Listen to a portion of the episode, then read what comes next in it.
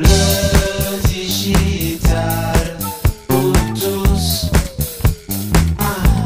ah.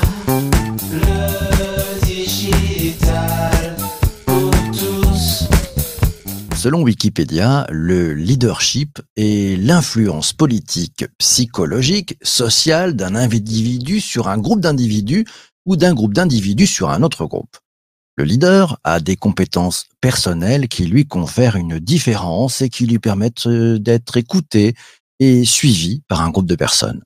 Depuis quelques années, on parle aussi de leadership au féminin. Nos amis de Wikipédia nous expliquent aussi que le leadership est dit féminin car on y ajoute une touche féminine, parce que la manière de communiquer des femmes est différente de leurs homologues masculins. Les femmes seraient plus diplomates, plus à l'écoute de leurs compères, favorisant un échange et une remise en question beaucoup plus développée. Cerise sur le gâteau, cherry on the cake. Selon de nombreuses études, les performances d'une entreprise seraient accrues quand cette dernière est dirigée par une femme. Pour bien comprendre les grands enjeux, les bonnes pratiques et les perspectives du leadership au féminin à l'ère digitale, à cette ère du présentiel ou par écran interposé, cette ère hybride. L'invitée de cet épisode du podcast est Marielle Liberclair. Elle est créatrice de Grandeur d'âme. C'est la dirigeante de So to Speak, l'agence. C'est une coach en prise de parole en public et empowerment féminin. Bonjour Marielle. Bonjour PPC.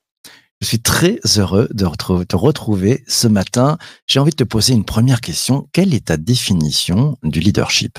Alors, ma définition du leadership, moi, je pars toujours de la définition euh, du, dictionnaire, parce que j'adore les dictionnaires. Donc, euh, dans le dictionnaire, le, petit Robert, on dit que le leadership, ben, c'est une fonction, une position de leader, une position dominante. Euh, alors, quand on le décline au féminin, eh bien, moi, en tout cas, ma définition, c'est une capacité à embrasser son plein potentiel pour inspirer et fédérer. Voilà, je, pense que pour beaucoup de femmes, déployer son potentiel à quelque chose d'un petit peu euh, presque euh, trop audacieux. Et je trouve ça dommage. Donc, je me dis qu'il faut vraiment que, que chaque femme puisse, euh, puisse oser aller euh, déployer tous ses talents sans penser qu'elle est trop ambitieuse, sans penser qu'elle prend trop de place, sans penser qu'elle prend trop la lumière. Ouais, et alors ça, on y arrive comment à, à craquer ça? C'est le fameux pourquoi pas moi C'est ça? Comment ça marche? Alors, on peut déjà, je pense que ça passe par la connaissance de soi, connaître, euh, connaître ses talents, mais connaître aussi ses parts d'ombre. Il n'y a rien à faire, hein, c'est la coach qui parle. Je pense que tout part de ça, de, de se connaître et ensuite de créer des alliances. Voilà pourquoi je trouve les réseaux féminins vraiment euh, un, un levier très très important pour déployer son leadership. Euh, créer des alliances et puis euh, ensuite euh, oser aller frapper aux portes, aller rencontrer des personnes qui peuvent euh, nous soutenir aussi dans nos ambitions. Donc il y a plein de choses à faire en fait. Hein. C'est quelque chose d'assez large. Et on, on se bat com- contre quoi en fait Comme Quels sont les, les freins qu'on peut rencontrer quand on n'ose pas, euh, je dirais, pousser la porte, justement, pousser les portes Euh, on, on- on lutte contre quoi? Alors, on, lutte, on lutte contre beaucoup de choses en fait, euh, Mhm. PPC. Euh, bah, en fait, il y a trois niveaux. Je dirais qu'il y a trois niveaux de euh, de blocage, trois niveaux de frein. Il y a- d'abord dans dans la société avec un grand S, puisqu'il y a un certain nombre de biais et d'injonctions. La, la femme, culturellement, elle se doit d'être euh, agréable à regarder, euh, elle se doit de plutôt d'être dans la douceur, la, col- la collaboration, la rondeur. Euh, donc, euh, c'est pas dans l'imaginaire collectif, c'est pas associé à une position de leadership. Ça peut être valorisé, hein, le côté collaboratif et tout ça, et c'est important. Mais c'est pas associé dans notre imaginaire, c'est pas associé à la position de leader, comme, on voit, comme on voit euh, euh, le leader un peu en haut de la montagne qui porte une vision, euh, qui inspire les autres, qui est admiré. On associe plutôt ce type d'image à une image masculine.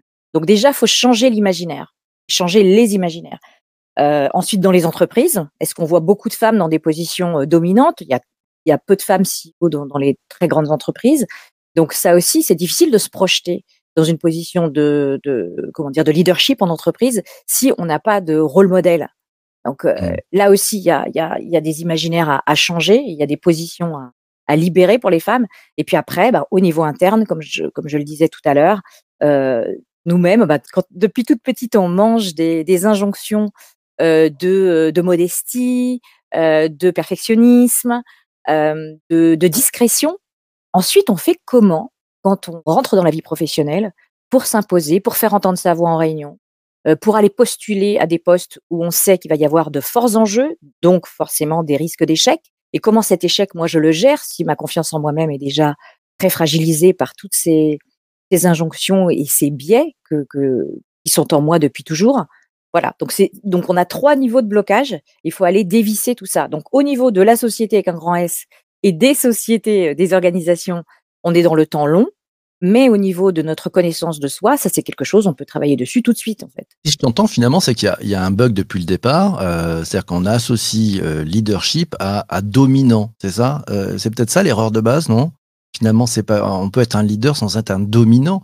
On voit des, on voit des personnes qui dans des équipes, allez, agiles, on va dire, parce que je pense que c'est un, un, un, point de référence, Oui. ont du leadership, mais sont pas en position haute. C'est-à-dire qu'ils sont au, contraire en position de fluidifier tout ça. Comme disait l'ami Bruce Lee, be water, my friend, c'est ça? Oui, tout à fait. C'est très intéressant ce, point que tu soulèves. Absolument. Euh, je pense que le leadership, euh, lui aussi, doit être revisité avec des valeurs plus, féminines, donc euh, des valeurs plus inclusives. Donc ça peut être aussi un homme qui porte ces valeurs féminines. Hein. Là, on, on, va dans un niveau un petit peu plus profond de, de, perception même de la notion de féminisme et de leadership. C'est que euh, ces valeurs féminines qui sont associées à la collaboration, associées à l'écoute, qui sont associées à, une forme d'agilité très grande. On a vu pendant la crise de, de Covid que les pays qui s'en sortaient le mieux euh, dans les moments le plus aigus de la crise étaient dirigés par des femmes. Elles sont très à l'écoute, elles sont très humbles, elles, savent dire je ne sais pas, conseillez-moi, dites-moi quoi faire. Et elles ont une capacité d'être hyper pragmatiques. Donc, euh, donc, euh, donc voilà, c'est aller dans des valeurs plus féminines au niveau du leadership, au niveau des positions euh, de direction, on va dire, dans les entreprises, et faire circuler le leadership. Moi, j'aime beaucoup la notion de leadership tournant. Je trouve que quand on travaille en équipe, on devrait être en capacité, si on dirige cette équipe, de pouvoir faire tourner le leadership si on pense qu'on n'est pas la personne la plus experte sur un sujet. Et ça, c'est aussi une façon de considérer le leadership un peu différente de ce dont on a l'habitude. Le leadership, c'est pas quelque chose, euh, c'est pas une possession euh, qu'on a dans sa poche. Ça devrait, je trouve, être davantage comme un bâton de parole euh, que l'on se passe en disant, ben, pour ce projet-là, cette personne-là va être notre leader.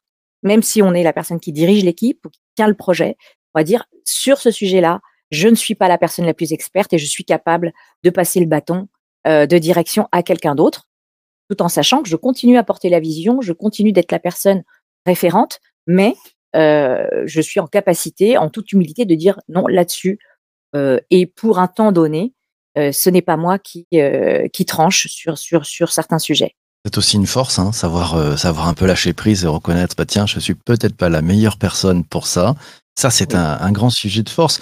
Euh, toi, tu as monté un, un, événement formidable, ça s'appelle Grandeur d'âme. C'est le, le, sommet digital du leadership féminin. Oui. Euh, je, je, voudrais, je voudrais voir, tu, tu, rencontres donc beaucoup de femmes qui, qui viennent de témoigner, euh, partager leurs connaissances aussi, se, se, donner mutuellement de la confiance. Est-ce que tu as observé une différence, euh, puisqu'on dit il y a, il y a des biais hein, euh, qui sont peut-être liés oui. à l'âge aussi, il y, a, il y, a des différences avec euh, les, les, les, nouvelles leaders, celles qui sont peut-être plus jeunes, qui, qui, arrivent dans les entreprises. Tu as, tu as senti des choses? Alors je peux pas, euh, je peux pas parler des, des leaders, euh, des jeunes leaders de la de la génération, on va dire 20, 30 ans, parce que je, je les côtoie beaucoup moins. Alors j'en vois certaines hein, en conférence, etc. Et je pense qu'elles sont, comment dire, moins moins affectées par tous les biais de ma génération. Moi j'ai 53 ans je les trouve plus euh, fearless, quoi. C'est ce que j'ai pu constater, sans, sans les côtoyer de près, mais en tout cas, l'image qu'elles me donnent, euh, c'est une image de, elles sont plus, elles ont moins peur, en fait. Elles ont moins peur et elles savent s'affirmer davantage. Euh, donc, euh, moi, ça me donne énormément d'espoir et je suis très, très contente de ça, de cette euh, génération montante qui arrive.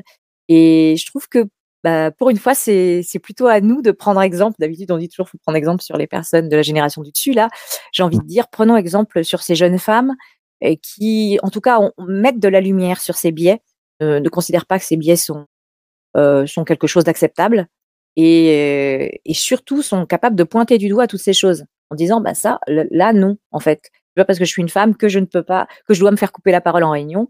C'est pas parce que je suis une femme que on doit me faire des réflexions sur la façon dont je suis habillée, euh, je m'habille comme je veux et c'est pas pour autant que je suis pas professionnelle, etc.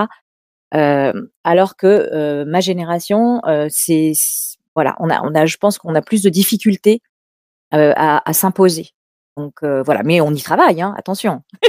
Ouais, on y bosse, on y bosse. Ouais, c'est- j'ai l'impression quand même, c'est vrai que notre génération, parce qu'on est de la même génération, Marielle, euh, Oui. finalement, a, a- a laissé un peu faire euh, les choses, a laissé un peu s'installer ses biais, ses habitudes, ses routines, alors que la, la nouvelle génération ne les laisse pas s'installer, les relève parce qu'elle elle a une capacité à les reconnaître immédiatement et, à les stopper quasiment net. Et puis si ça marche pas, en fait, ils s'en vont, ils tournent le dos, ils vont aller faire autre chose. Donc c'est intéressant. Je voudrais rebondir tiens, sur le commentaire de Vanessa et, te demander ton avis. Vanessa nous dit le leader fait émerger le leader qui sommeille en chacune ou en chacun de nous, selon elle. Tu es mille fois d'accord avec ça? Ah, je suis mille fois d'accord avec Vanessa. Merci de cette remarque euh, extrêmement juste. Et, et ça rejoint ce que je disais sur le leadership tournant. Euh, le- à partir du moment où on est un leader qui est confiant dans ses capacités et confiant dans son équipe, il y a absolument aucune raison de rester, euh, j'ai envie de dire, euh, crispé sur son sur sa position euh, dominante et aller chercher et aller faire émerger le leadership des autres. Je trouve que c'est quelque chose de très noble et c'est quelque chose de très utile parce que plus on a de leaders dans l'entreprise, par exemple, dans un groupe, dans une association, et, et plus ça va avancer vite, ça va circuler, les idées vont pouvoir s'implémenter de façon beaucoup plus fluide. Et puis surtout, vous, si vous avez des gens talentueux dans votre équipe, ils vont avoir envie de rester, parce qu'ils vont sentir que vous voyez leur potentiel et que vous êtes prêt à leur laisser euh, les coups des franches. On n'a pas envie de rester dans un endroit où on, traite comme un exécutant euh, euh, sans aucune possibilité d'évolution. C'est pas, c'est pas, voilà, c'est pas stimulant, quoi. C'est pas stimulant, ouais. Puis le- les talents amènent les talents. Euh, je prends le tiens le commentaire de Laura qui nous dit en ce moment il y a beaucoup de postes de cette génération montante qui dénoncent parfois violemment. Ne risque-t-on pas le retour de bâton à confronter avec les, les façons de faire des hommes? Euh, Qu'est-ce que tu penses de ça? Ah, c'est une remarque qui est très intéressante. Euh, alors, je, je pense que cette euh, violence dont parle Laura est le pendant de, du silence imposé et des violences qui ont été, euh, qui ont été faites euh, euh, sous le boisseau pendant des générations et des générations et des générations. Et donc maintenant, ça pète. Alors, ça, c'est vrai que quand on voit ça, c'est c'est- assez frappant, euh, mais tout va s'équilibrer. Donc, pour moi, c'est juste un passage. Euh, voilà, Euh, aucune révolution ne se fait euh, dans la dans la douceur et dans la euh, comment dire euh, dans quelque chose de très rond. Et là, on est véritablement dans une révolution, révolution des mentalités, révolution des imaginaires dont je parlais tout à l'heure. Donc forcément, il y a des choses qui craquent un peu de toutes parts. Moi, je crois beaucoup au, à l'homéostasie, c'est-à-dire au retour à l'équilibre. Tout ça va se pacifier, mais on a besoin d'aller. voilà, c'est un peu le jeu des extrêmes. Il y a eu un extrême qui était autour du fait du silence des femmes et du fait que les femmes ne pouvaient pas dire un certain nombre de choses. Je pense aux abus, je pense aux violences conjugales, je pense euh, aux inéquités à l'intérieur de, des entreprises, etc. Euh, bon, bah voilà, il y a eu beaucoup de choses qui ont été encaissées entre guillemets, et là maintenant, bah ça sort un peu tout d'un coup, quoi. Mais je, pense qu'on qu'on va vers quelque chose de beaucoup plus dans l'unité. Et puis il y a de plus en plus d'hommes qui sont féministes, c'est-à-dire qui sont à nos côtés euh, pour une société plus juste et plus équitable. Donc, je crois aussi beaucoup en eux. Hein. Je crois aussi beaucoup en eux. J'ai plein d'hommes euh, féministes autour de moi, donc euh, non, ce n'est pas une espèce rare. Ce n'est pas une espèce rare. Je prends une question d'un- jeune homme, d'un garçon, Jean-Emmanuel. Il nous dit Le leader n'est-il pas censé accompagner son équipe et la protéger pour avancer? Il s'appuie sur ses collaborateurs. En quoi cela est-il plus féminin? Il, cherche à comprendre. Alors, je parlais des valeurs féminines tout à l'heure, Jean-Emmanuel.